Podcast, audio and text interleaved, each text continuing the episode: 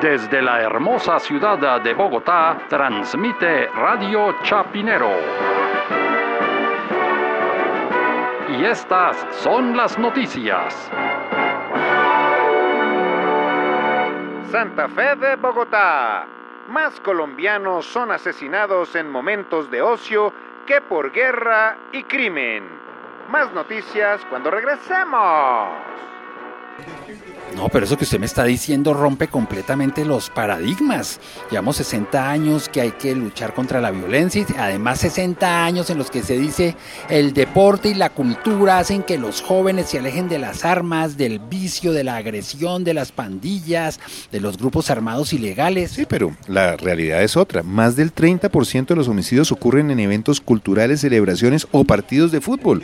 Por lo tanto, acuérdese lo que fue el 5-0. Y eso hubo tantos muertos como en, cualquiera de las peores masacres de la historia de Colombia, pero tocaría ir a, no sé, los de las Naciones Unidas que están completamente con el tema de las caletas. Yo creo que lo que hay que decirles a los de Naciones Unidas es que el problema no son las caletas de armas de las FARC, sino las caletas de guaro, de whisky, de trago chiviado que hay por el, la geografía patria en todos los rincones. Sí, eso sí, además porque acuérdense que los colombianos no sabemos celebrar. Según estas estadísticas de Forensis de Medicina Legal, los meses más violentos del año son los justamente los meses familiares, diciembre y enero, los meses de celebración. Y el día más violento del año sigue siendo el Día de la Madre.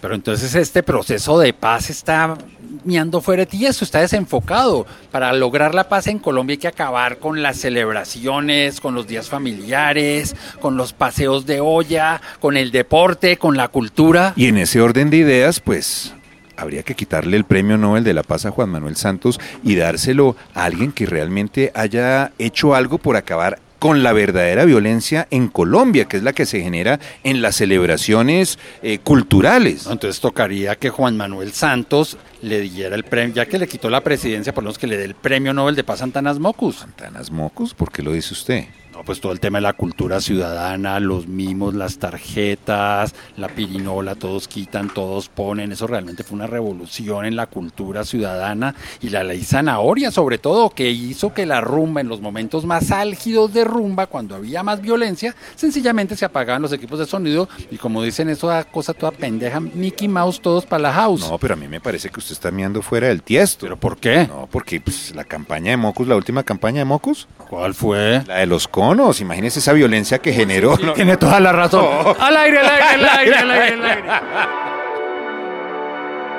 Santa Fe de Bogotá.